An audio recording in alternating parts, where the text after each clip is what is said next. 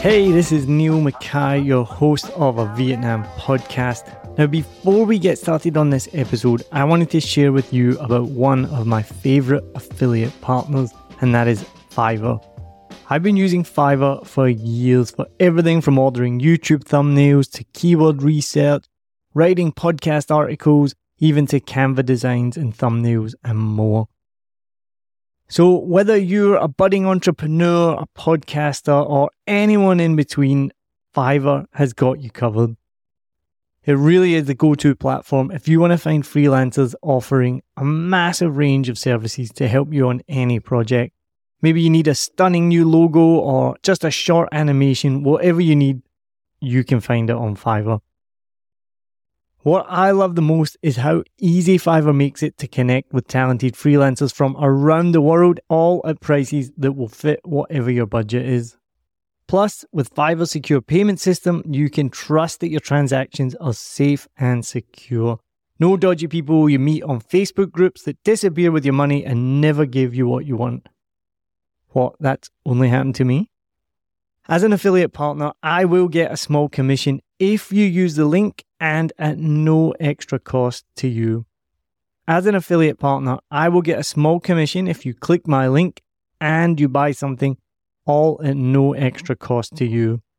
And best of all, you will be directly supporting the making of this podcast that you're listening to for free, but it is not free to make.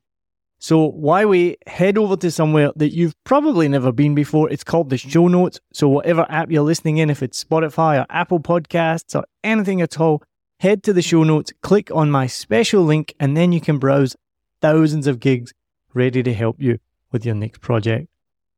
And now, let's dive into today's episode. Let's go. Welcome to another episode in season seven, 7 Million Bikes, a Vietnam podcast. If you are listening to this or you're watching on YouTube, you will know by now we have passed 20,000 downloads. That actually puts us in the top 10% of podcasts worldwide. So thank you so, so much to everyone who's supported, every guest, every listener, every, sing- every single person, Lewis Wright, my wife, Adrian Lopez, that been involved, Lay Win. Uh, we couldn't be here without you. So thank you so, so much.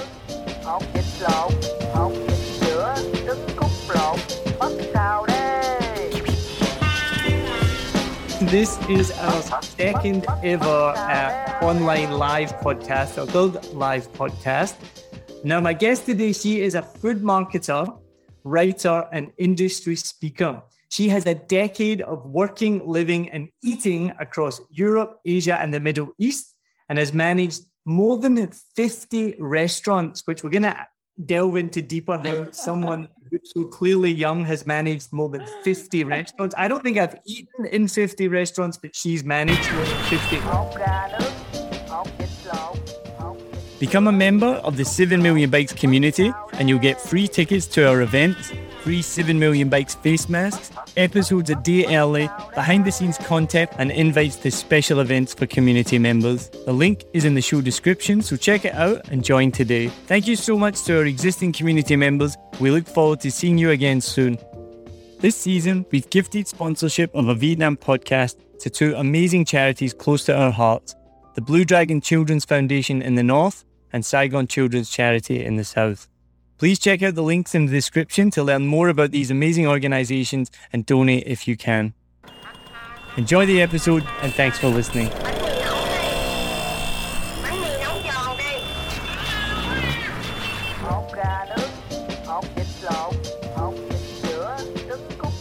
Welcome to 7 Million Bikes, a Vietnam podcast, season 7. This is our second ever online live podcast, or Build Live podcast.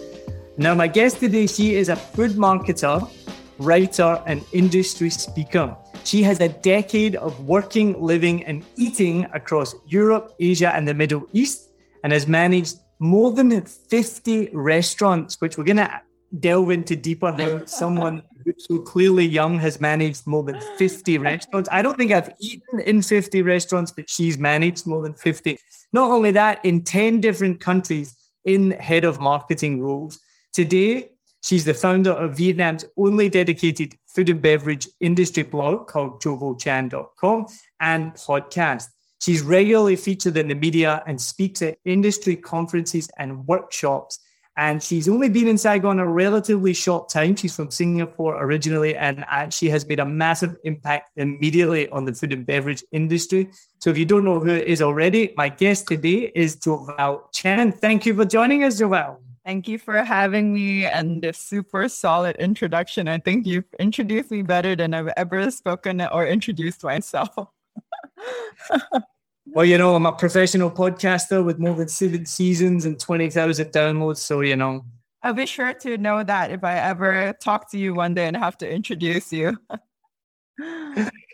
uh, so, this is the difference as well with a live podcast. It's going to be um, as we were just talking before you came on before you came on the call for Annie and Pippa the, and Zion, they're all members of the 7 million bikes community, which means they get access to, to special bonus content.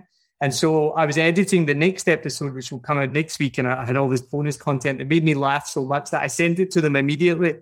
Um, so what will normally happen is uh, I, I honestly will normally cut out about the first 20 minutes of every podcast because we talk so much nonsense and then cut out a whole bunch of other stuff to try and make it um, an hour long, which is still really long. So I have to cut it down sometimes to two hours. The best thing about the live podcast is we can't cut out all this nonsense and stuff like that. So you guys get to listen to the unfiltered, unedited nonsense that we get to talk about. And we're having a beer. So, so who knows? But so Joval, I've given you an introduction to mm-hmm. first question 50 restaurants. Yes. Explain. I know. I feel like you you you you asked me this over Messenger. You're like, there's no way you've done 50 restaurants. And I feel like, you know what, this is a nobody has ever questioned this before, by the way. but it's really good that you pointed it out. Um, so I spent a, a big amount of time in the Middle East and uh, my formative career years were there. And like I mentioned, I worked from one restaurant group to another restaurant group to another restaurant group, which went from three restaurants to eight restaurants to at the peak of my career, I was, you know, head of marketing for a franchise group, which had, you know, nearly 28 restaurants in eight countries. So that that really is the the, the biggest chunk of the 50 restaurants. yes. So after that, it was you know, another restaurant group with 10 and then another restaurant group with six. And slowly, bit by bit, it was, it's about 50. Yeah. Now, I also said to you in the message, how old are you that you've managed 50 restaurants? Because you look about 22 and it's like, how have you managed? So you're one of these people as well that I kind of hate, that are just these massively high achievers. Like, how have you? So give us more of your background. How have you obviously had a lot of success, worked with massive, massive international brands, um, yeah. managed 50 restaurants in 10 different countries. How did you get to that point? Uh, and like you said, you're a lady, so you're not going to share your age. But how have I'm you? Not 22. I'm not 22 for sure. I'm definitely not 22. but how have you achieved that much at such a relatively young age? Um, I think that when you know, I like I said, I think when I was in the Middle East, um, there were just it was just a land of opportunity. When I was in the Middle East, you know, um, that was at the peak of when hotels were just being built every single month. There was a new restaurant every single week. So we're constantly looking for people. And I just was able to really move and jump and jump and jump. Whereas in a place like Singapore, people typically stay in certain positions for like 10, 15 years, right? So I think that I was just in a very, I was just in a land of opportunities where, you know, um, coming from um, a hospitality background, and I think you know, I did a I did a podcast with Connor over here. He knows that basically the first five years of when I was in the Middle East, um, I went to night school like every single day not every single day, but I went to night school for almost like two or three years. So I was like working and studying constantly, doing like a ton of different courses, trying to make sure that I was constantly able to move up and move up and move up. Yeah. So I told myself that I was only going to leave the Middle East by a certain age when I was the head of marketing and earning a certain amount. So um, yeah, I think when I was a lot younger, I had a lot more energy to constantly just keep going, going, going, going, going. Yeah. I mean, I had lots of energy when I was young and I still never managed even 1% of that. So I, I am always, I am very um, impressed when people like yourself and, the, and can do things like that. It's interesting though, and I'm not like putting down your achievements as well. I think anytime that you ask that, or anytime I hear that question asked of anyone who's been successful in that industry from music to art or whatever it is, or, or food and beverage, the word you said there was like the right kind of timing, like opportunity. Mm, but, yeah. But that doesn't that doesn't take away from your achievement because one of the things that frustrates me is when someone says I'm lucky or whatnot. You went yeah. lucky. Yeah. You worked hard to be in the right position at the right time. Like if you hadn't like done the night school, if you hadn't done all the hard work that you'd done, when that opportunity came along, you wouldn't have been able to take it. So it's not, and I'm not so, but it's interesting though how you you just need that right timing, right? At the same mm. time with the with the effort. Yeah, definitely. I think like I was just so committed to what I knew I wanted to achieve that there was just no way that I was not going to allow myself to not get there. And I just, you know, really saw like I'm constantly thinking, what do I need to do to get to where I want to be? And so just kept going and going. Um, when I first moved to the Middle East, um, I didn't make a lot of money. I was really just, you know, like just a beginner level, but I wanted to eat at really nice restaurants. And so I applied to be a food writer for this pretty famous, like not pretty famous, but this like food blogger in the Middle East. And I I applied and I said, I want to write for you because I want to eat at nice restaurants. That is genius. That yeah. is genius. Yeah, and that gave me a leg up and then to food writing and holding my skill.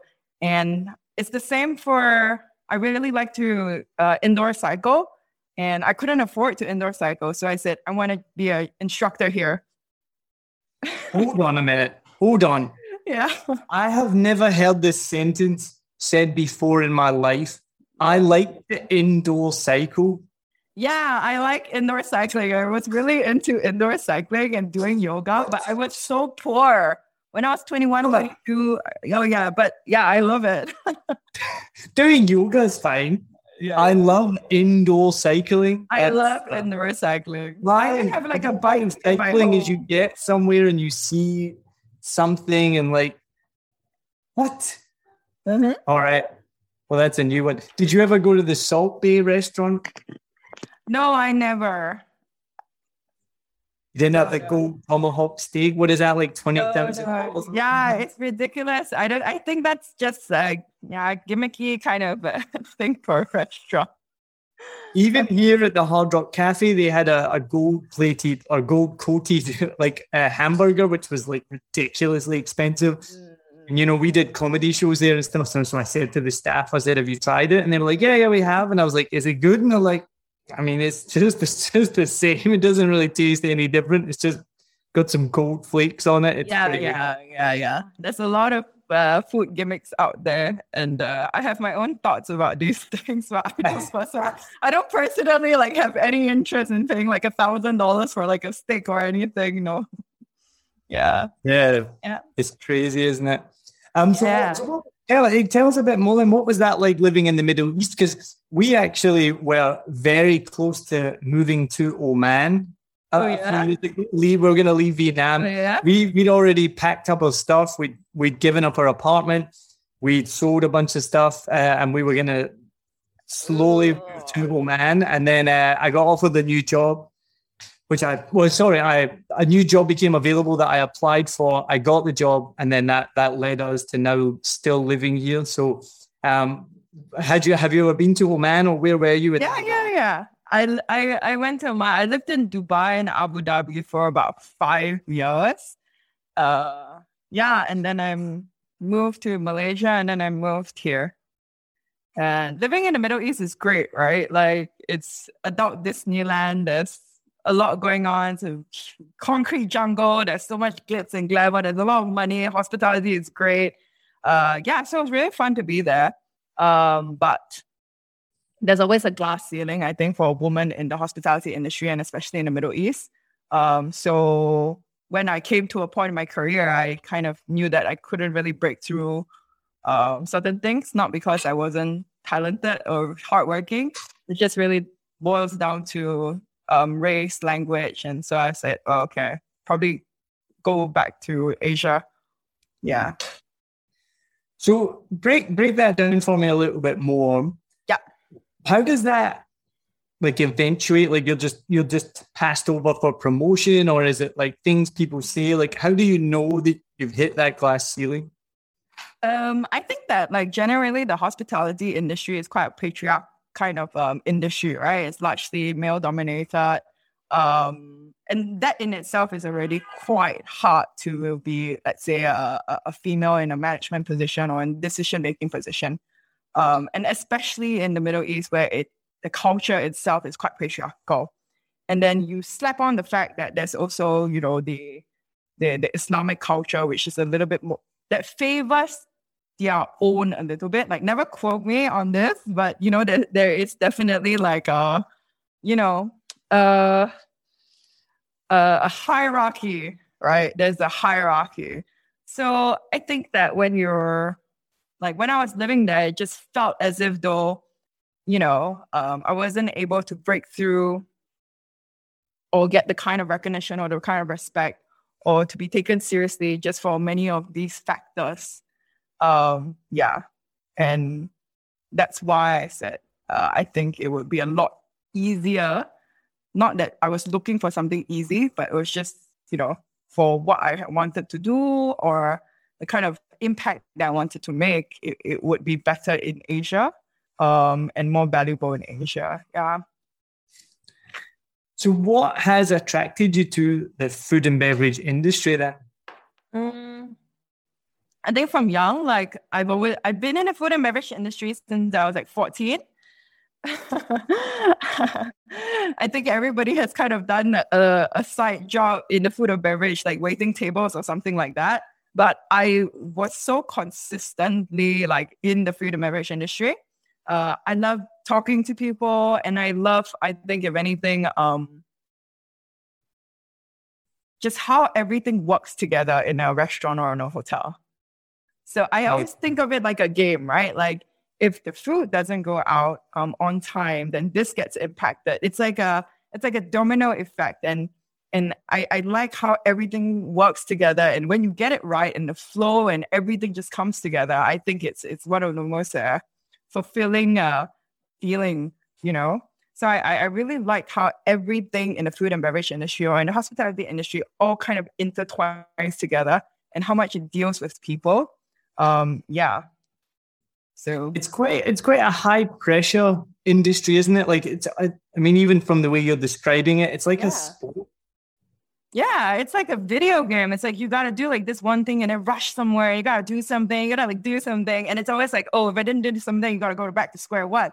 So it's always I, I like you know that you can really feel and see that progress like really happening right in front of your eyes that satisfaction like right in front of your eyes. It's, it's cool. And um, no day is the same because the market's constantly changing. But but at the same time, like everybody still eats three times a day. So it's, it's so exciting, right? Like, you know, when you think about it, or maybe it's just me. no, so I mean, I've, I've, worked in hospitality when I was younger. Yeah, exactly. In several countries. Uh, I've worked in, in New York. I've worked in Australia. Um, only in Scotland a little bit, but um, yeah, I, I, have got to. You've made me think of a funny story. Now this this is going to kill you. Okay, you understand the pain of this, right? Yeah. So I worked in a very busy cafe.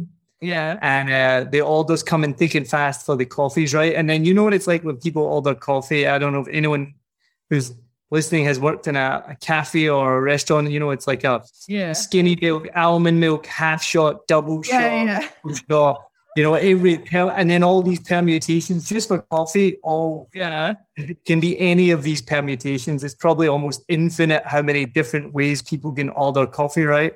Yeah. And so it's a crazy Sunday morning in this cafe, right? We're, we're stowed, we're packed out the door, and there's a line, and it's crazy. And you're trying to like see which coffee's which and which ticket so you can deliver it to the right table and whatnot. And then this woman, she goes, Oh, I've already got my coffee. I just picked it up off the counter. Oh no. I was like, like that that's not your coffee. You know, there's like about 50 coffees up here right now, and they're all different and they're all very specific. that must be so frustrating. Yeah, it's crazy. I think it's so crazy, like how the, the, the coffee industry is very interesting to me because nobody used to drink coffee in the way we drink coffee now. Not at all. No. And and if you even look at food, nobody eats the way how they used to eat. And I think that when you see the, the, the evolution of food and how people are ordering or eating, it's you, you know, we see that it's so much like a learned behavior, and you can see what's happening in the market and what's happening to people.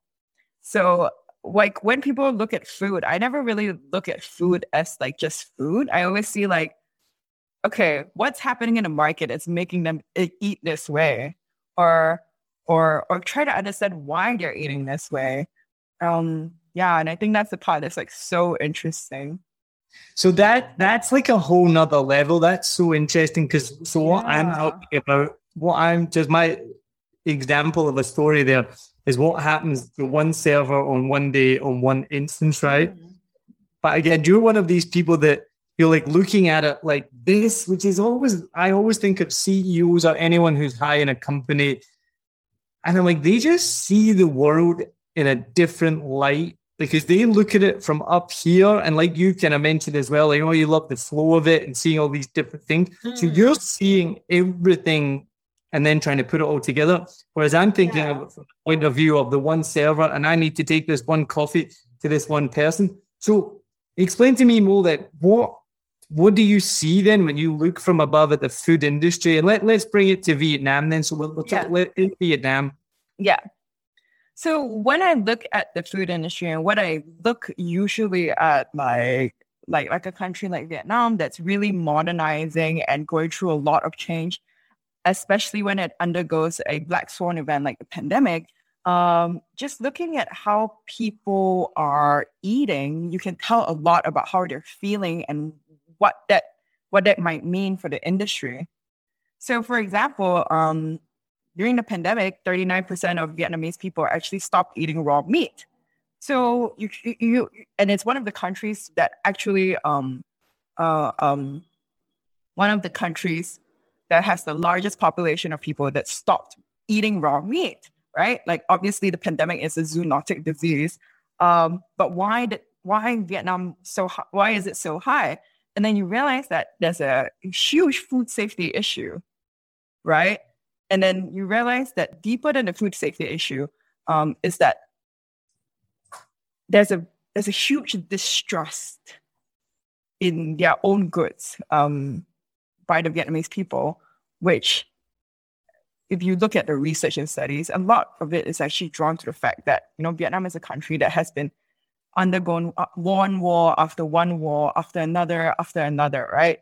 So there's they, they, they, they don't really trust a lot of their own products, um, especially raw food that's created that's developed here in Vietnam itself, um, because there's so little faith in the government and guidelines as well. And um, the third thing is you will see that a lot of Vietnamese people last year, because of the swine flu and the lack of education within the food industry itself, they actually stopped eating pork as well. And coupled with the pandemic, they just completely avoided meat altogether. So I think I didn't that, know that at all. I'd never heard that before. I did not wow. know that. So wow. last year, 80,000 pigs were caught in, in, in, in, Vietnam because of swine flu. And you can see again when, you know, the recent um, story about how the old couple had COVID and 12 of those dogs got killed. You can see there's a huge, like, this this relationship with animals um it, it it's it's it's not just oh yeah they hate animals it's you can really root anchor it back into into into a lot of these things, and it's it's it's because it's tied to this this this they don't trust people easily. And why do they not trust people easily? It's because you know it's a country that's just been screwed over by screwed over by screwed over, right? Yeah.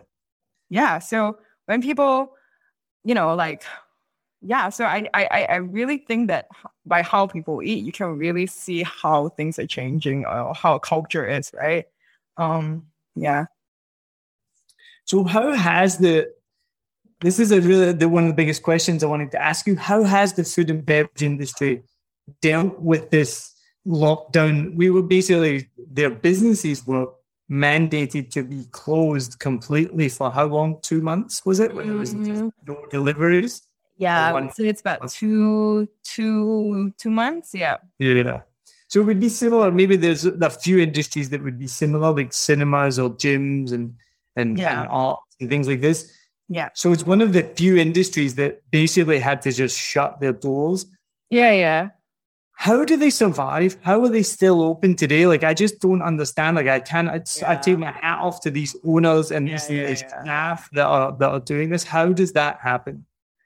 honestly, um, I think that the ones that have you need to have enough capital flow um, to survive. And a lot of businesses, I think people don't see actually have gone out of business, right? Um, because even though restaurants are open for delivery now, you you don't make money, right? And that's why you still see that restaurants are closed because they're like, why would I go through so much trouble um, to be open and without the, the, the possibility of really, really um, being op- like being able to make money.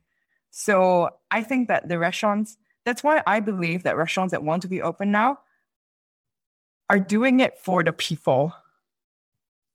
They're really just opening because, you know, um, people are calling them, I want some food. You're doing a couple of deliveries right now um, and they want their staff to come back for motivation. If you ask any restaurant owner right now that's just open for delivery or takeaway, um, having to probably pay for all the staff to be fully vaccinated and pay for all the staff to be, you know, have COVID testing every two or three days, they're not making money. Mm-hmm. They're just trying to not be forgotten.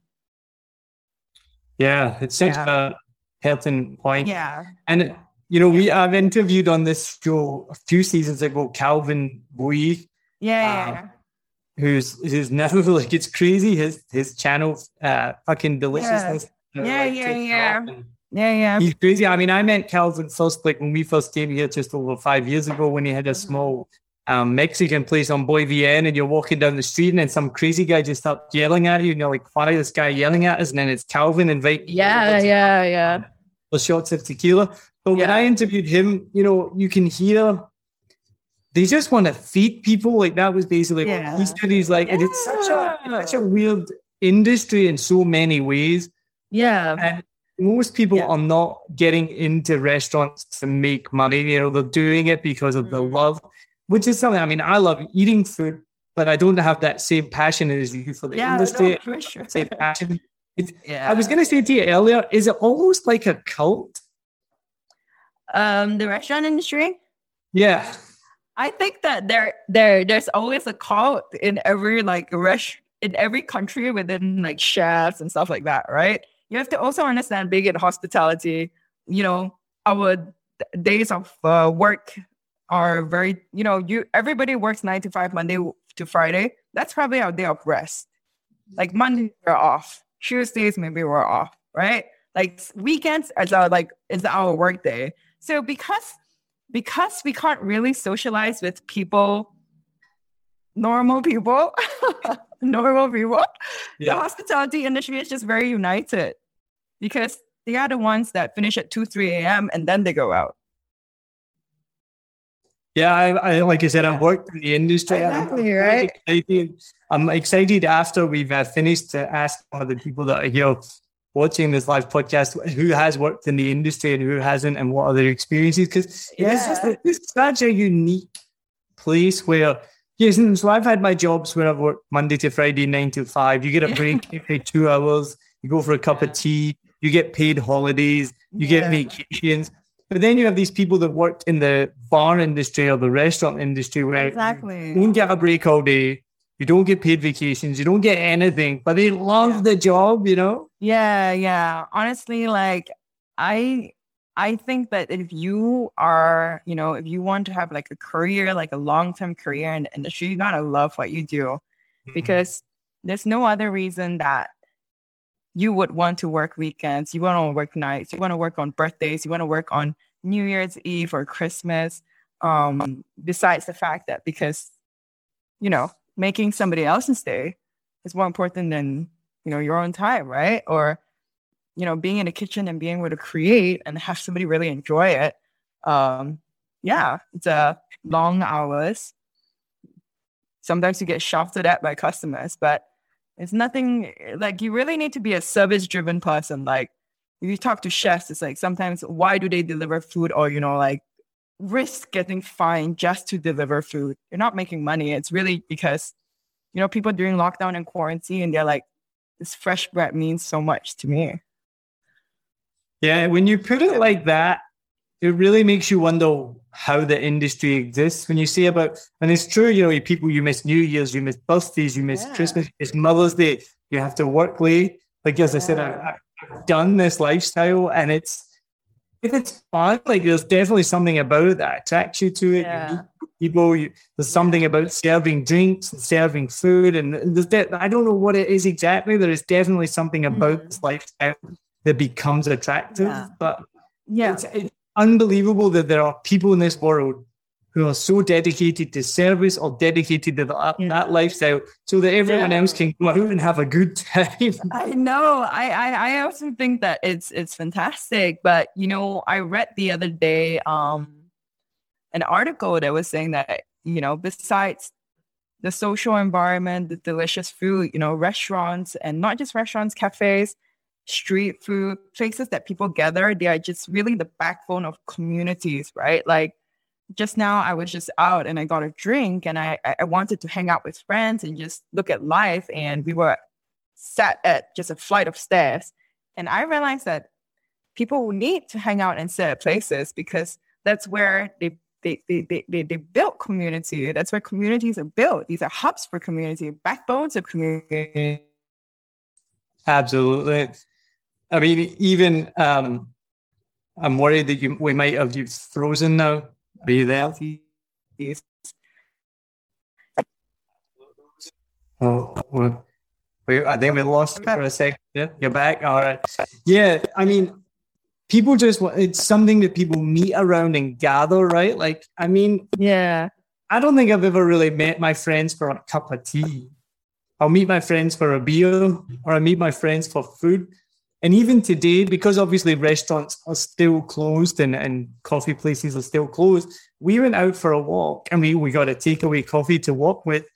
And there was this a group of four or five kind of young Vietnamese people all hanging out on their motorbikes with a takeaway coffee, you know, and it's like you said, they're okay, we can't sit in a coffee place, and they weren't breaking any rules, you know, they, but they so mm. they're just hanging out together, sharing a coffee, you know. So you know, it's it's a, it's a strange, I think, a strange but a, a kind of wonderful industry. So, what do you see next then for Vietnam? Because obviously here, the, the thing about Vietnam, which is so not unique because there's probably other countries that are similar, but makes it quite different. The fact that I can go out and get a bowl of pho for 20,000 dong, or I can probably go and buy a steak for $200. Like the disparity in how much you can spend here is bigger than probably most places in the world. Like most places, there's obviously a disparity in prices, but here Yeah. it's huge. And like you say, you could, there's the mom and pop places and the, the local food, which is delicious. But Yeah. now we're having more and more and more uh, high end restaurants, especially obviously more in Saigon. I, I often say Vietnam, but what I actually mean is Saigon because Saigon is, is, uh, Yeah. Is, is different to Vietnam, right? So let's say Saigon. So, what do you see for the future of the restaurant industry in Saigon coming out of this lockdown?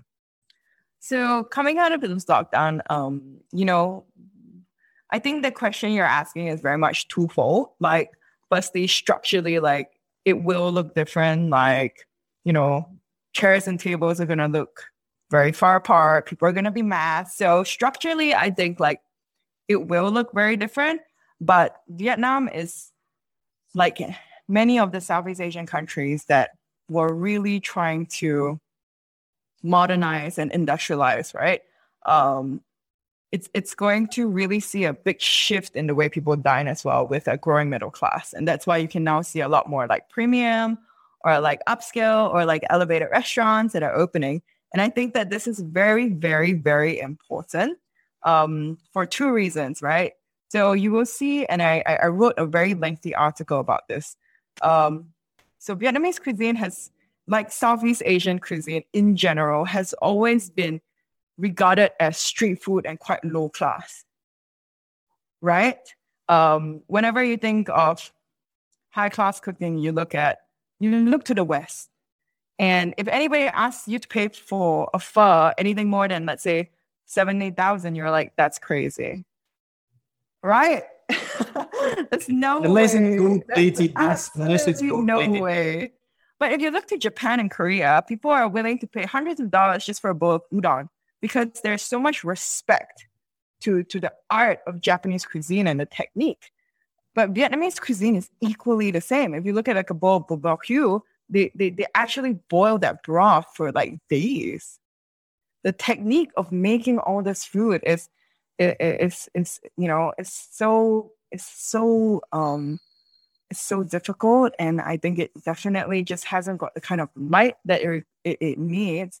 But anyway um this new wave of, of, of, of chefs and restaurants what they're really trying to do is to shine light on the, the food industry in vietnam to show people around the world and say you know what? We, we, we don't just do street food we do have real talent here, right? Um, and a lot of them, they are, you look at the younger chefs, they're really trying to say, you know what, Vietnamese cuisine is really cool. It is really good. We've got this like myriad of brilliant ingredients. We've have these cooking techniques, like which are so proper. You know, please look at it and stop thinking that this is just street food. So it's really important for us to be open minded, to be like, hey, you know what? Um, let, let's let's let's learn more.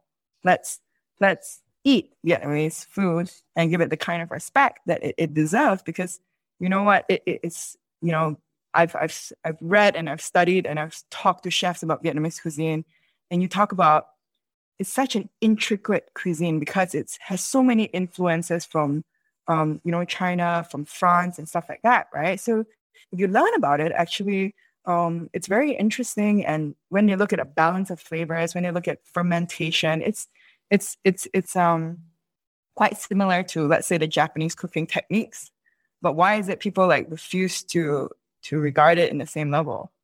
So the new wave of these Japanese um, Vietnamese restaurants and Vietnamese chefs are trying to tell this story, trying to really make Vietnamese cuisine known around the world for something just beyond pho, beyond like banh mi, um, which you know was largely um, driven by the Vietnamese diaspora overseas in the 80s, right? Or the boat people that went abroad, they opened up all these pho and banh mi restaurants um, just because they needed to do something, and those were the easiest ingredients probably to procure, or probably the ones that would have been most widely accepted in whatever country they resided in.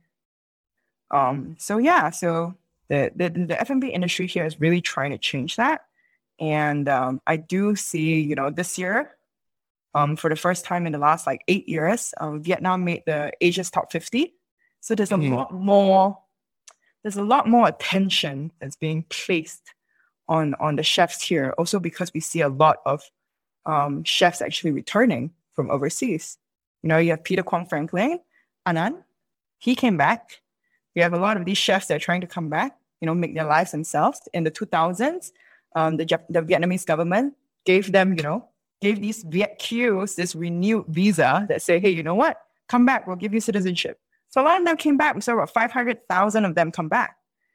And they're doing all these really cool things. So yeah, I think that um, in the next couple of years, we're going to see a lot more uh, media attention on this particular segment of the F&B industry, particularly on Vietnamese cuisine Vietnamese cuisine, Vietnamese spirits, Vietnamese beverage industry, you know. Um, yeah, and I'm very excited for it because it's largely driven by um, Vietnamese as well as foreigners who are here.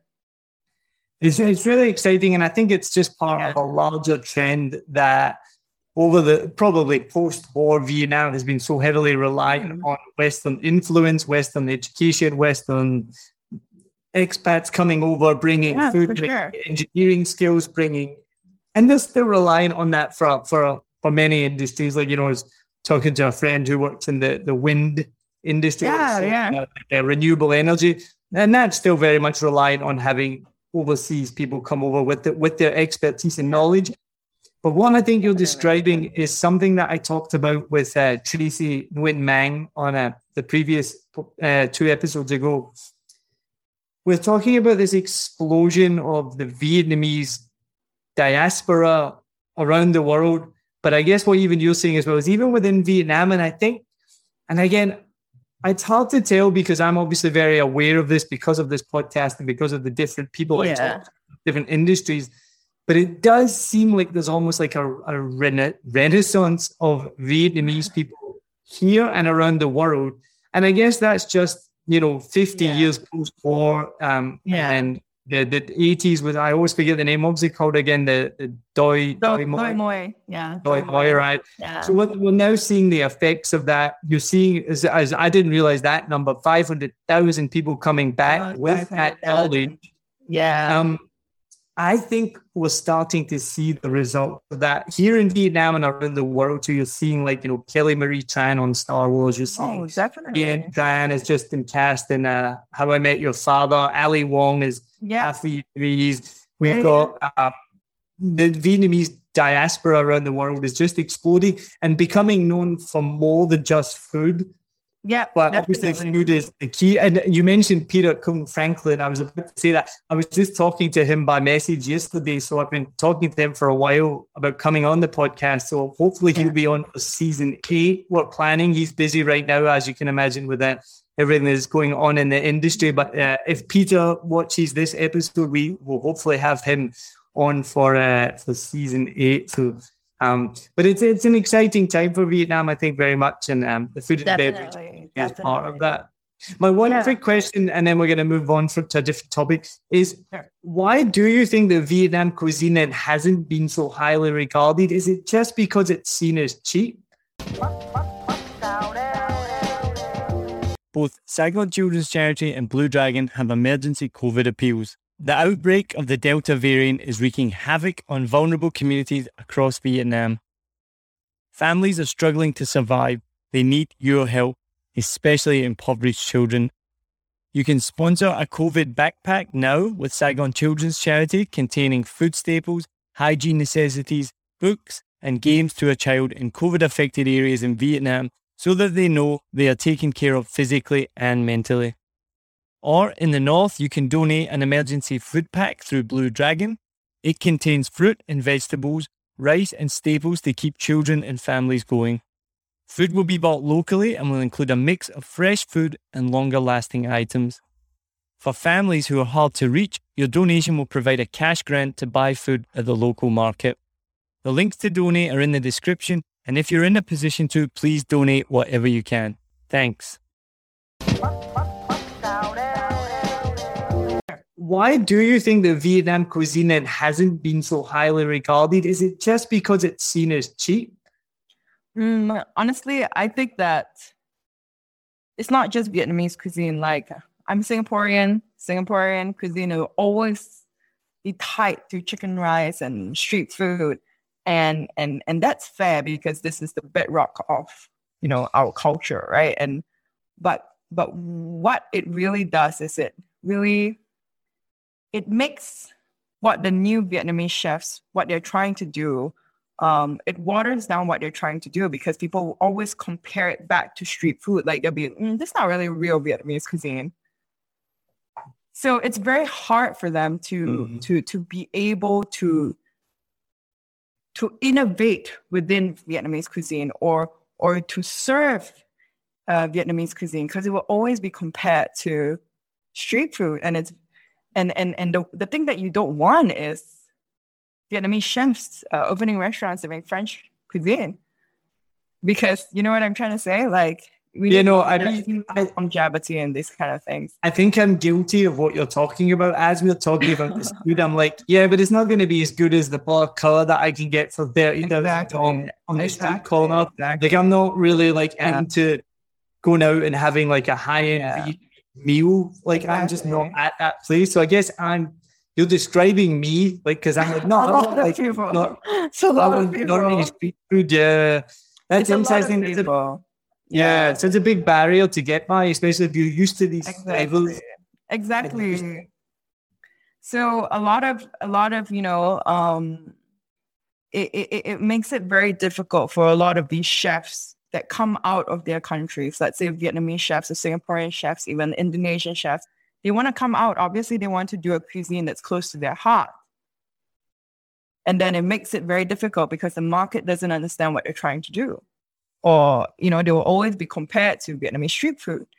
And the reason that I believe that Vietnamese street food is always pegged to be a very low or, you know, like cheap food, um, it's really like what I mentioned, right? Like our our it's because nobody is aware that Vietnamese cuisine can be a certain way.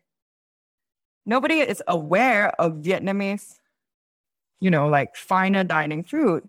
Like if you look at China and Japan and Korea, they have had imperial cuisine because they have had this period of imperialism.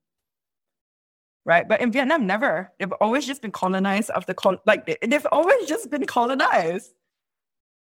So they've never had their own Vietnamese, like, you know, fine cuisine. So nobody knows what that is. And that's why this new generation of chefs, you're really trying to come up with what that means. Like if you go to China, you can eat Chinese street food, but we also know what Chinese, like good Chinese food is. Like there's shark's fin, there's abalone, there's you know really good stuff. And people are like, yeah, okay, I can pay for this. I know that there's good Chinese restaurants that's picking up, right? So we understand this. Um, but in Vietnam, you just don't have that. So um, yeah, it, it just firstly never existed. So everything that the world, even the Vietnamese, know of Vietnamese cuisine is street food. And then secondly, it's because the diaspora went around and brought this everywhere. That's why everyone just comes here and they all want to have a banh mi because it's all they've ever tried. So that's why my job, my job here is to really focus and write about these things. Um, yeah, Well, this brings me on to my next question. And so, yeah. being in the Middle East, being from Singapore, why are you in Vietnam? How did you end up here? So I I came here to open up a fitness studio, my indoor cycling studio.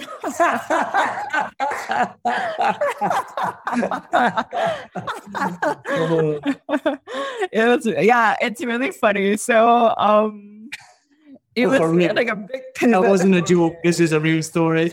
yeah, this is a real story. This is actually a real story. And I think that everybody, this is the usual reaction that also everybody gives to me. Uh, everybody just laughs, right? Um, yeah. But I did come here to open up a, a indoor cycling studio. And the reason why is um, so besides being a food, you know, like food marketer and writer, um, I, I I was very, you know, I'm also an indoor cycling instructor. I was anyway, and I was really into indoor cycling. It was really my form of, you know, exercise and mental release. Okay. And last year, I was so burnt out from my job. So absolutely burnt out. So tired. And uh was, you know, I worked for an airline and it was just so trying, right? And I during the pandemic, I can only tell you how like painful it was. I think uh when you see, you know, like every three months, just like hordes of your colleagues just getting let go and getting let go and getting let go. It was it's a very like anxiety inducing period for me at least. And I said that I didn't want to be in the industry doing what I was doing anymore. Because I was so tired um, at the end of it. And so I said I wanted to do something that made me feel good or make people feel good. Uh, yeah. So that's what I wanted to do when I came to Vietnam. So, can I pick up on one thing? An indoor cycling instructor. Yeah. Well, what do you do? Sit on the bike, go. Like what? This seems like I'm a walking instructor. What do you do? Just put one foot in front of the other. How do you instruct someone to cycle? Um, it's not okay. So it's a concept. I'm being very, I'm being very cruel and facetious. I know you are. Uh, the concept, the concept of the indoor cycling was called soulful cycling. It was really like a soulful cycling concept. So if you're familiar with like concepts from the US, it's uh, Soul Cycle, which has really like taken off uh, in the US, right? And in many parts of the country. And it's being immersed in the dark room where you're just surrounded by candle lights. And instead of asking somebody to like go, go, go, go, go, go, go, go, go, um, you motivate them and you channel like inner and intrinsic motivation to get people to do better and show up for themselves and move on the bike. Yeah, so that was kind of what I was doing, like cheerleading. no, that's I was awesome. just cheerleading people. It just uh, it, it makes me laugh even more because um, I don't know if anyone who's listening to this, probably someone will have heard of uh, Devin Gray, who's uh, one of my good friends and a, a very, very funny comedian. And, and my favorite ever joke of his is when he talks about going to a spinning class oh my goodness. and he just stops cycling. And the instructor comes up to him and she says, What are you doing? And he says, I'm going downhill. Yeah, exactly. which is uh, it's always one of my favorite jokes. But so, um, we've we've obviously kind of talked about this before the podcast, and so it's something that, that you're comfortable with talking of about. course, of course. Um, and and it's something that so I obviously follow you on on Facebook and your social media.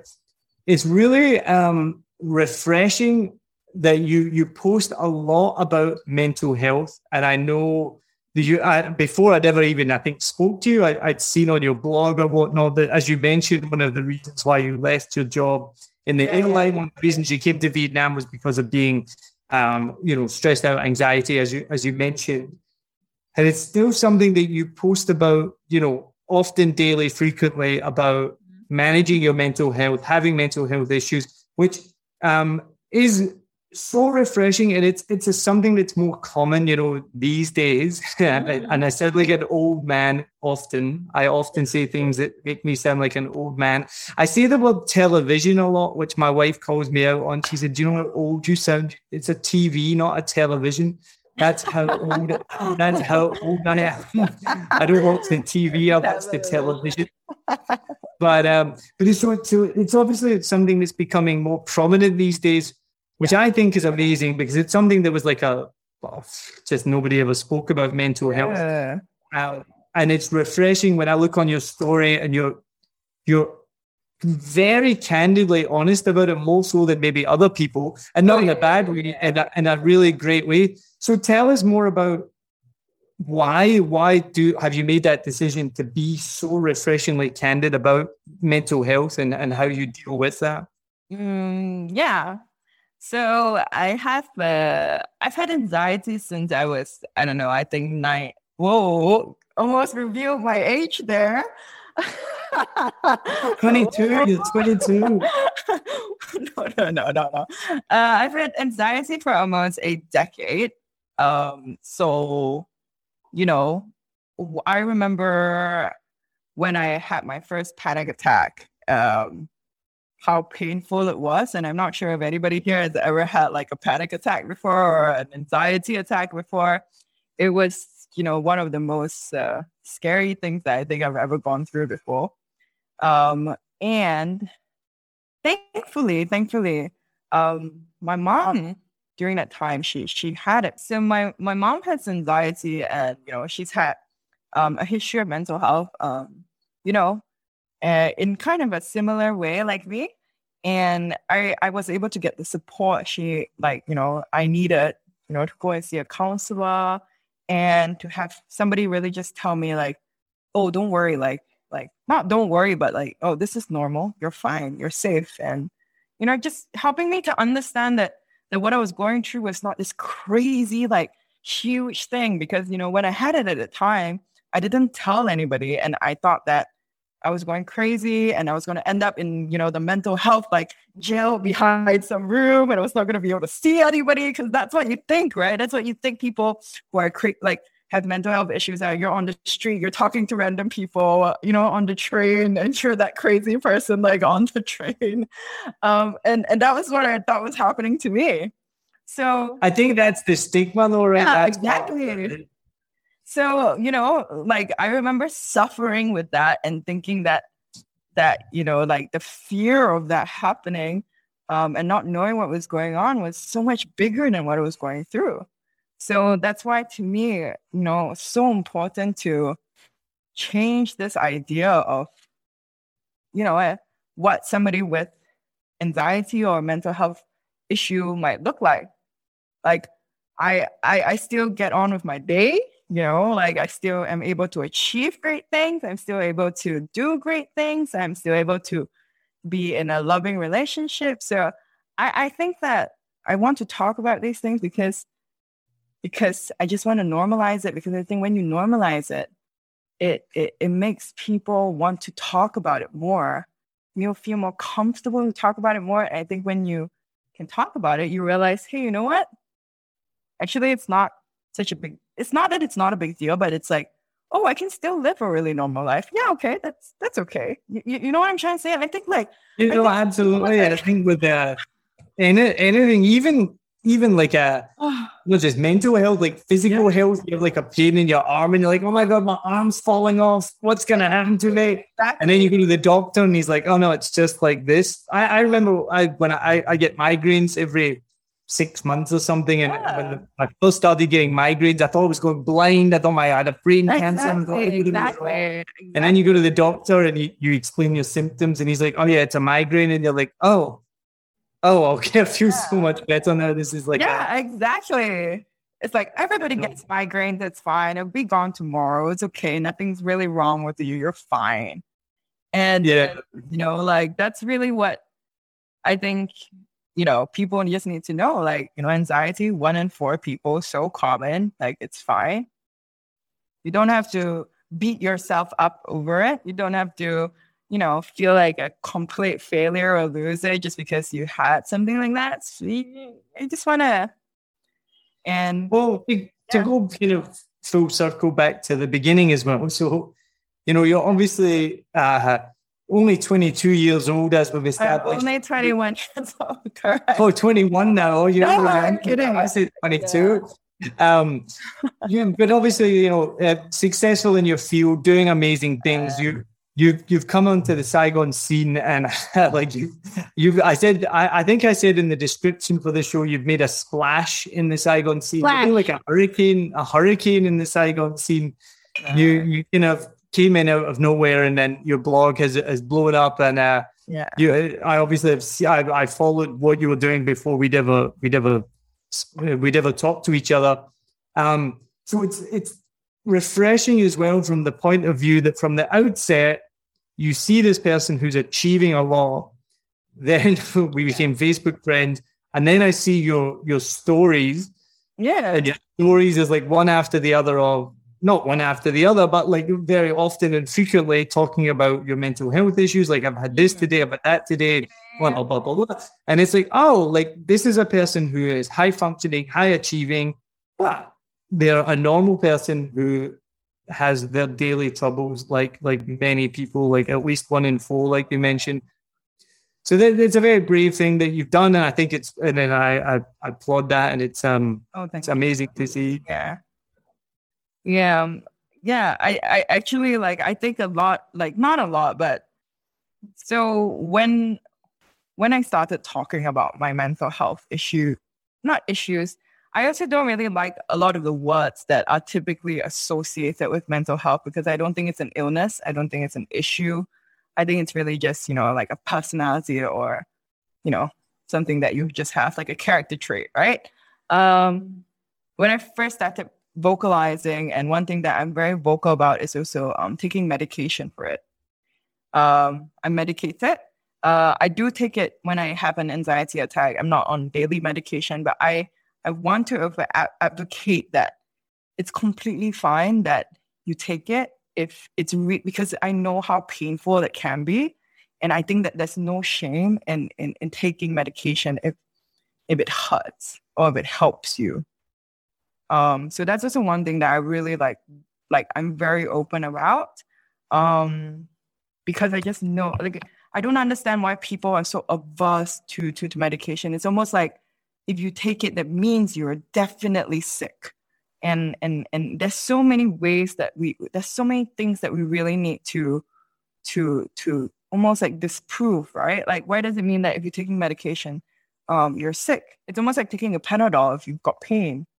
So why can't we like why does it mean that if you take a little Xanax for for anxiety attack because it's really that painful that people have to judge you for it. Mm. Yeah, and I, oh, have you seen the Have you seen the Louis Theroux documentary? It's probably quite old now, maybe ten, maybe even fifteen years old. I wasn't born then. I know exactly. You were a child. I wasn't born then. You know who Louis Theroux is? He's a, a British documentary yeah, maker. Yeah. And he does one about medication in, in, in the United States. And they obviously probably over medicate in the United States. But I remember there was one, um, I think he was a teenager or pre-teen who had massive, um, more than just mental health issues, or I know that's not maybe not the best way to say it, as we just discussed issues, but massive um, behavioral problems and whatnot. And and there's an argument that you know you shouldn't be medicating kids, and I know that's a bit, it's not the same thing, but but you could see in this documentary that the medication worked. Like he was able to be a more yeah. functioning human yeah. being yeah, when he took the medication because the documentary showed you what he was like off of it. And showed you what he was like on it and it's and it's really difficult because you're like oh well we shouldn't be medicating kids. And again i know we're not talking about medicating kids it's a bit of a sidetrack but still for people who are like oh well you shouldn't take medication but it's like but it helps you know? Like a panadol definitely. And I think that, you know, when it comes to mental health, like, um, you know, like certain disorders, for me, I was like, you know, very, very admittedly, I was quite heavily medicated a while ago, like a long while ago. And what it makes you what it does to you is bring you down to a, a level where you're able to be logical and not just lost in your own thoughts. And and when you are able to function day to day and see things logically and go into situations that are usually anxiety inducing and realize like, hey, you know what? Actually, this isn't so scary. Like for me, I I I, I had really bad flight See, I still can't. Uh, I, I, I have very bad flight anxiety, and for the very longest time, I couldn't fly until I was like, you know what, I, I really love to fly and I love to travel, right? So I said I couldn't do this anymore, and I, I, I, took one year off to travel, and yeah, I think you might have seen I took like forty flights in one year, uh, just really because I needed to desensitize. And my psychiatrist told me, you know what, just take the Xanax in moderate amounts because you need to calm down and see that the situation that you're in is not as scary as your brain makes you think you are. So I think that sometimes medication can, you know, can actually be quite helpful, especially for mental health, because sometimes whatever's in your thoughts in your brain is a lot scarier than what the reality is. And you just need the medication to help you see with clearer eyes. Well, the other thing that I remember from that that same documentary was yeah. Well, no, sorry, it was a different documentary by Louis Theroux, and he was um, looking into alcoholism, and but not just like you know people who drink a lot throughout the life, like people who can go from being completely sober to absolutely blind, drunk, and completely a different person. And there was this one guy, I think he was German, he was European, but he was living in the UK. And um, he would he was kind of follow this pattern of getting blind drunk, either get injuring himself or injuring others or whatnot. And they followed his story throughout the documentary. And then near near the end, they went back and interviewed him again. And he was completely sober because he had gone to a psychiatrist and he'd been medicated and he realized that he'd been self-medicating through alcohol. So he had an, uh, a mental health challenge and had he didn't know he was doing it, but he was just drinking so much alcohol, Yeah. like vodka bottles. And as soon as he got put on, I can't remember the medication, but as soon as he got put on the medication, stopped drinking immediately because that was what he was self-medicating, which Oh yeah, yeah. uh, as I take a sip of beer, we're, we're probably all doing. Yeah. Self medication. Final question before we move on to the final questions um, on the same topic. So, how have you dealt with um, your mental health during this lockdown? Because, so I, I'll be honest, for me, I I don't really have mental health issues. Like I have Yeah. challenges every Yeah. now and again, but I I don't have any anxiety and things like this. Mhm. Um, but this lockdown has probably been one of the most difficult mental health challenges of my life. Hmm. And I've not had a difficult life, so I'm not. I, I don't Yeah. have much to. Yeah. I don't have much to compare it to, and I'm not trying to make it so dramatic. But being locked up all day, every day with my Yeah. wife was the most difficult thing. She's giving me a dirty look. No, that that was the that was the easiest thing about it. But being being locked up all day, every day was obviously Yeah. difficult. And some days I just felt like shit. Some days I felt horrible. I felt terrible. yeah. Just a crap day. And um, but it, but I was already starting from a position of not having very many mental health challenges. So Yeah. how did you deal then with the lockdown already having that? Because that that seems like that would be quite difficult. Yeah, the lockdown at the beginning, um, my road was I was living in one of these cordon off areas where like That's yeah, right. So you, yeah, yeah. yeah. So I was like in one of these, you know, 50 meter like you know, lockdowns where I couldn't get my own food, couldn't get like my couldn't get anything, right? Yeah. Um, and and that was quite suffocating. I remember actually going into anxiety because you know one of the things it's it's like what am I? One of the things of like anxiety is like sometimes you feel the symptoms, um, and you're scared like maybe it's a lot more serious than it is. Yeah. You know, like if you feel like your chest's getting tight, you're like, oh no, what if like I'm dying? Like, what if something's happened? And I can't get to the hospital in time. There's like none of the hospitals are open, none of the pharmacies are open. So like that was like a constant thought that was in my head, which made like the lockdown very stressful. Um, I think some of the tips that was, um, and I mean, I'm very, very lucky as well. You know, this is my 10th year going into anxiety. I've gotten to know myself a lot better, what my triggers are, and also like what my self soothing is. Um, I'm also very open to talking about it. So sometimes, like my when my anxiety is really bad, my chest gets really tight, and I feel like cannot breathe. So usually, what then I need to do is pick up the phone and talk to somebody say like hey you know like i'm having an anxiety. I, I need to talk to somebody just to talk to somebody. Um and because i'm quite comfortable to talk about how i feel um and i have support systems around me that understand that like that this is just what i need to do um that that was one of the things. And that's why i really want to normalize it because i really want to just i want people to be able to pick up the phone and talk about it because it's so helpful right? And You know- realize, yeah, Absolutely. Even as I mentioned, uh, it was one of my toughest periods yeah, in the, these last few months. And I, I come from a, a kind of like sales and marketing background from a, Yeah. few years ago where everything had to be positive. Like your arm was falling off, and you're like, "How are you doing today?" And you're like, "Yeah, I'm great. It's, I'm, I'm, I've got like one arm. I don't, I don't need two. Everything's amazing, you know." So they Yeah. have to be al- almost overly positive, which is Yeah. good in a way. And I, I- have a, and I think that has helped my mental strength massively, like absolutely massively. But for the first time during this lockdown, I allowed myself to be to be vulnerable. So yes, some, if someone would ask me like, "How are you doing?" I'd be like, "Yeah, no, I'm not doing good today." Or I'd message like my family if I'm quite close with, and I'd be like, "I'm having a shit day today," which I'd never done before. I'd never ever done that before.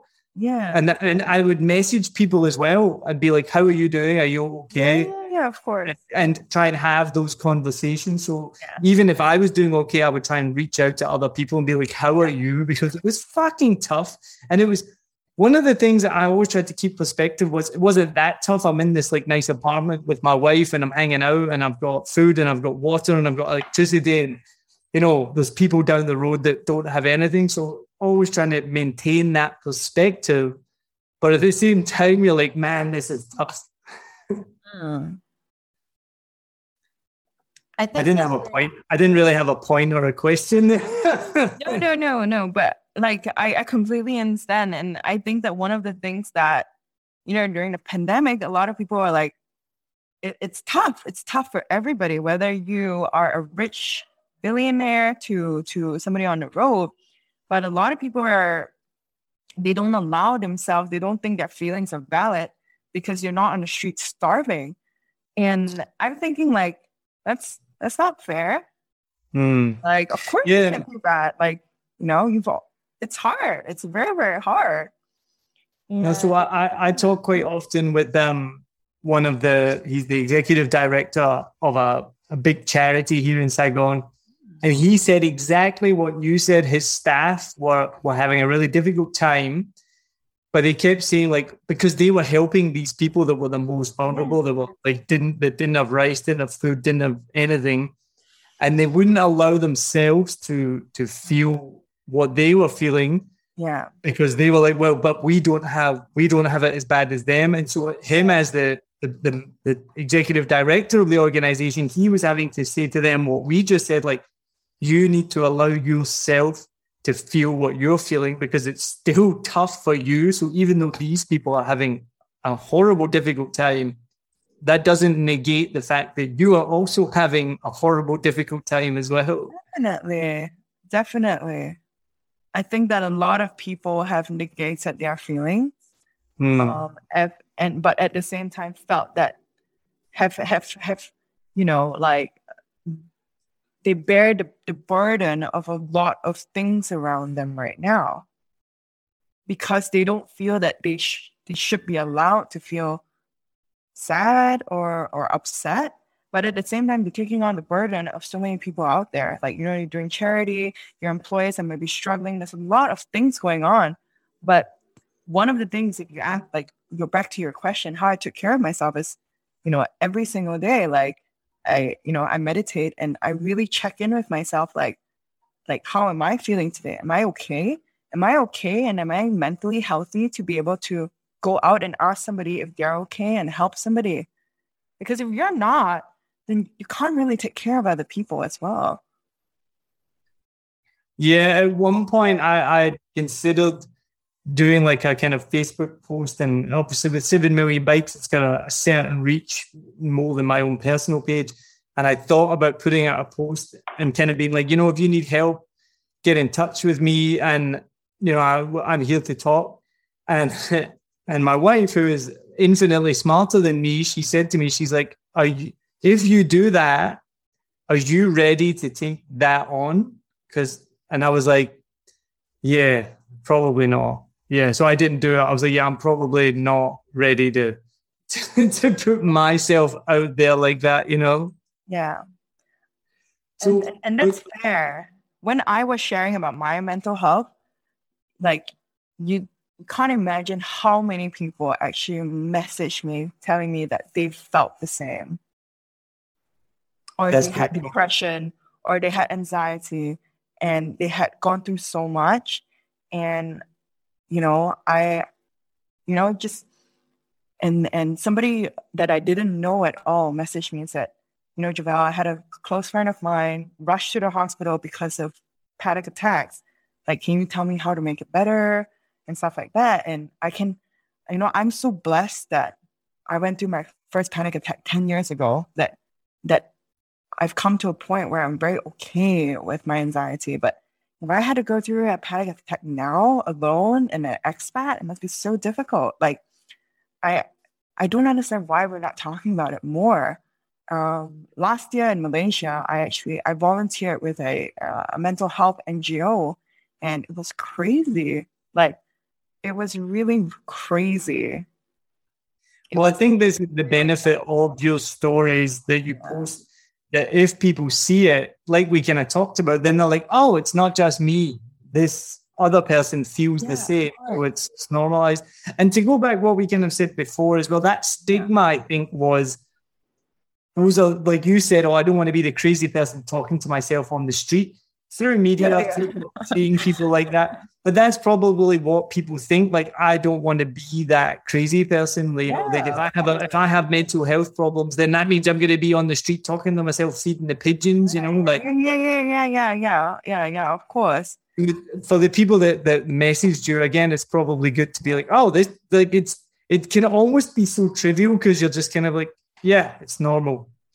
But that reaction can almost be the best because then they're just like, oh, all right, okay, okay, I can chill out. I don't need to stress so much. Now, I said at the very beginning of this podcast that I like, I, I love these episodes because they end up running into two hours. Um, and I, I, I either have to make them into two parts or, um, or I have to uh, edit the shit out of them. And I had a question before from Zion, who I don't even know if he's still here because we've talked for so long. But he said, why don't you release the two parts back to back? Because if I do an episode in two parts, I'll still release them a week apart. And that's just to give people the chance to listen to the first part and then, because it you know takes a few days for people to, to listen to it and then listen to the second part. But uh, this is uh, this is going on. It's been so good and uh, so enjoyable, and I won't. I Oh, won't- me it uh, only when we get to this point will I be like, okay, we need to stop talking. Hmm. For people like Zion and others who are regular listeners to the podcast, you'll have heard me say this before. The sign of a good episode and a good interview, and they're all good. They're all good.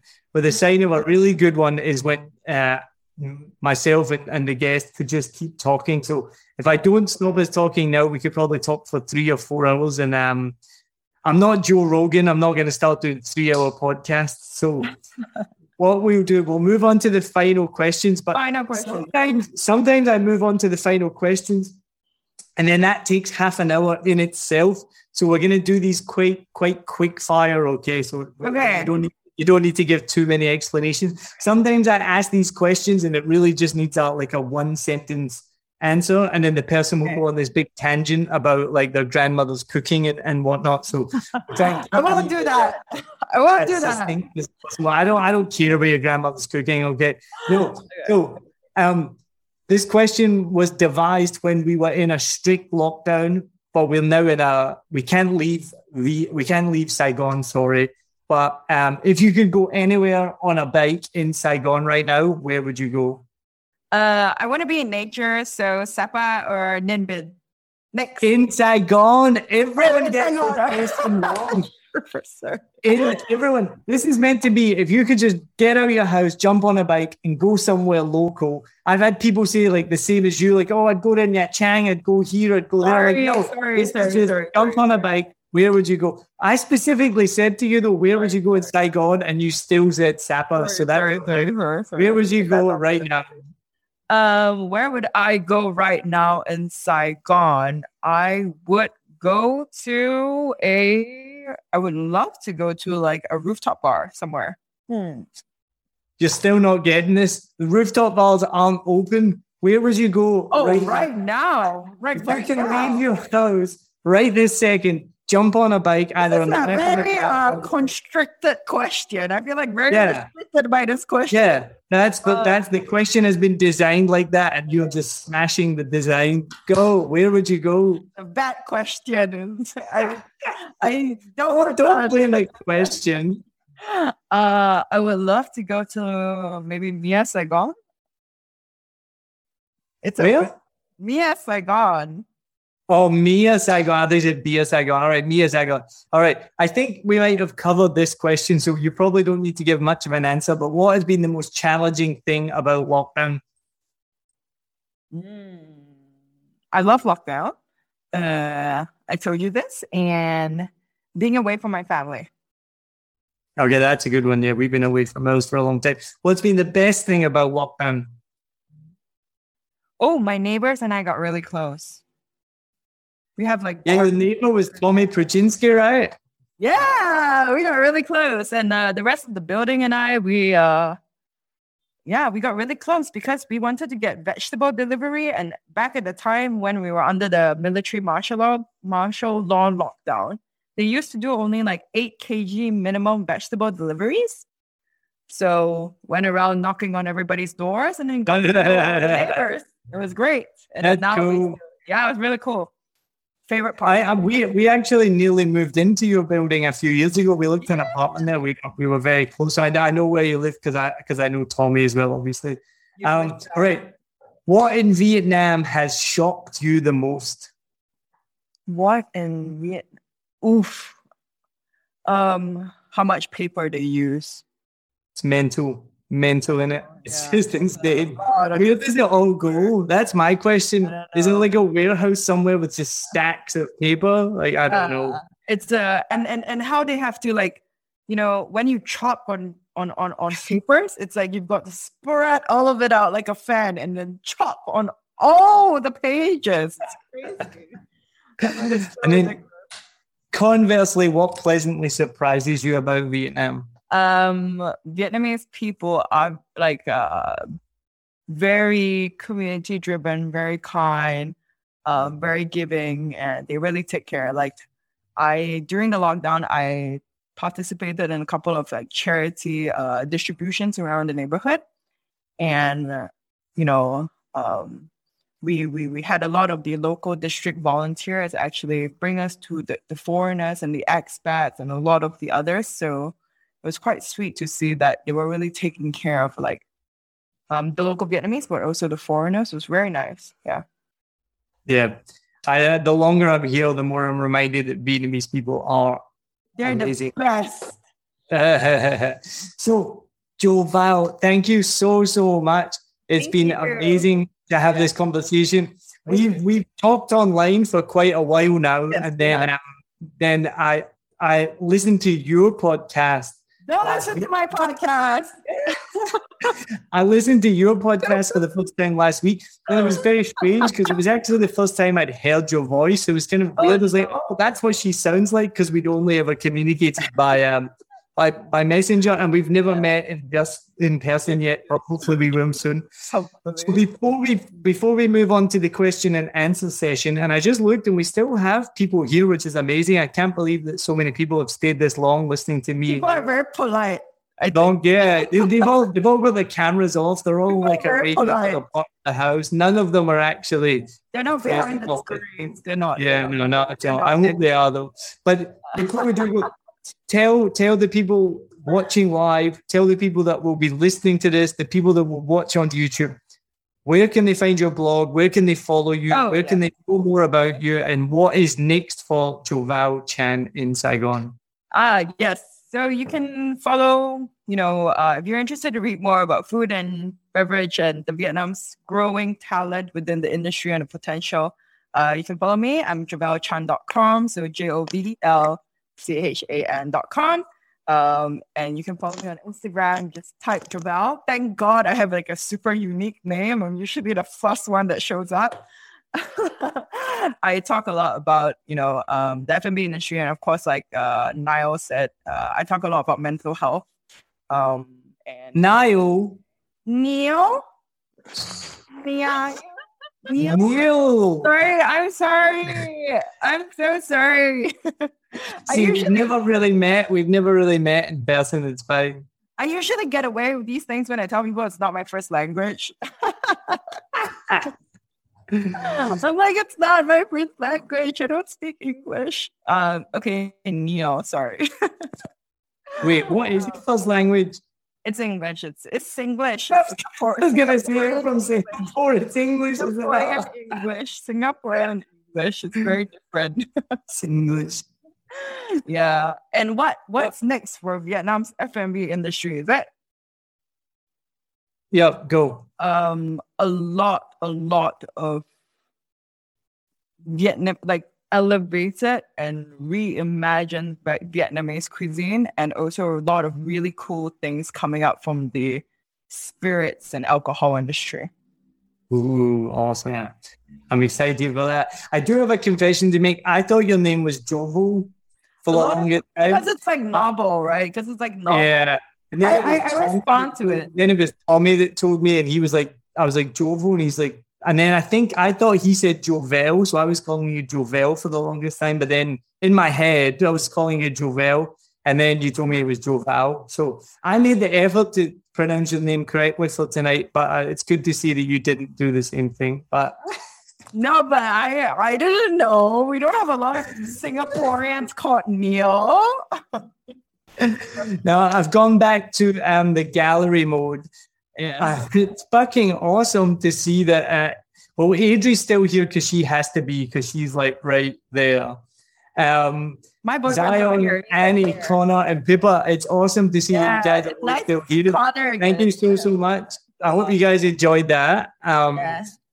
We're now open to a Q&A for Joval. So guys, please Yeah. ask some questions. Oh. Nobody, everybody's like, oh man, she just talked too much. We don't have questions. She's answered all the questions that we've had. Yeah. Am I able to ask the first one, Joval, or is it? Of course, of course. But you know better than anybody my life story. Yeah. Here we go for round two. Sure. But the one thing that it came up towards there, obviously, from the career that you've gone towards, it wasn't easy, and we chatted about it in our Yep. Podcast. Yeah. And like a young Asian female in Yeah. the Middle East, Yeah. but you're also, as we said, very open about mental health. Yeah. How have you managed to stay both, say, assertive, but also vulnerable? How do you navigate that balance? Mm, Thanks for listening to this episode of 7 Million Bikes, a Vietnam podcast. We hope you enjoy hearing our guest stories. If you haven't already, please make sure to subscribe to the show and turn on notifications so you never miss a new episode. Thank you so much to our producer, Lewis Wright, for making sure the show sounds as good as possible for you. And also a big thanks to the 7 Million Bikes community members and everyone who supports us. Don't forget, if you haven't already, you can join the community today. The link is in the description, and you'll get free event tickets, free 7 Million Bikes face mask, and invites to special member events. Also, follow us on Facebook, Instagram, YouTube, and I'm still ashamed to say this TikTok. Most of all, if you can, please donate to Saigon Children's Charity or Blue Dragons Children Foundation's COVID Appeals. Remember, we have six seasons of stories to share with you, so check them out if you haven't already. And we hope you can listen to future episodes too, so you can laugh, connect, and discover. Cheers!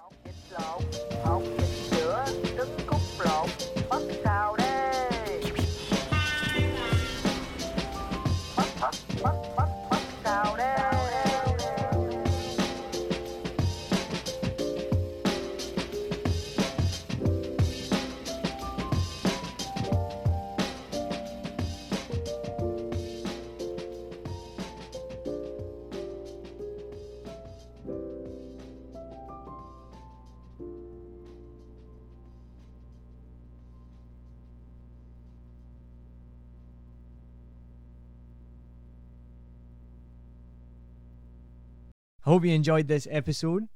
If you're like me, you may use your laptop at places where you have to use public Wi Fi. This opens you up to digital snoopers. It's a massive problem. It can be your internet service provider, or you know who, looking at what you do online, or a cyber criminal trying to steal your bank passwords or credit card info, or even a hacker at the next table trying to steal your sensitive data. These days, it is vital that you keep your data safe. NordVPN keeps all of these snoopers away. It makes your internet activity private, protects you from accessing dangerous websites that are phishing for your data, and lets you enjoy your favorite content securely even while away from home. And it's easy to use, even I could use it. I've actually been using NordVPN for years now here in Vietnam, and I'm excited to be an affiliate partner with them. I've used NordVPN to watch Netflix, BBC, Disney Plus with ease, and I also know that my information and data are safe from prying eyes, whoever they may be. Join now, and you'll get 68% off and three months free when you go to my link, nordvpn.com forward slash SMB. Just again, for those hard of hearing, nordvpn.com forward slash SMB. The link is also in the show notes. I know nobody checks them out, but go check that out and you can get the link from wherever you are listening to this podcast. As an affiliate partner, it also means that I will get a small commission when you sign up, but at no extra cost to you. So not only will you be getting a great deal through 7 Million Bikes, you get a great VPN and you'll be supporting 7 Million Bikes podcast. Stay safe online and enjoy the shows you love. Any questions, just let me know. You know how to get in touch with me. And thanks for listening to this show. Cheers.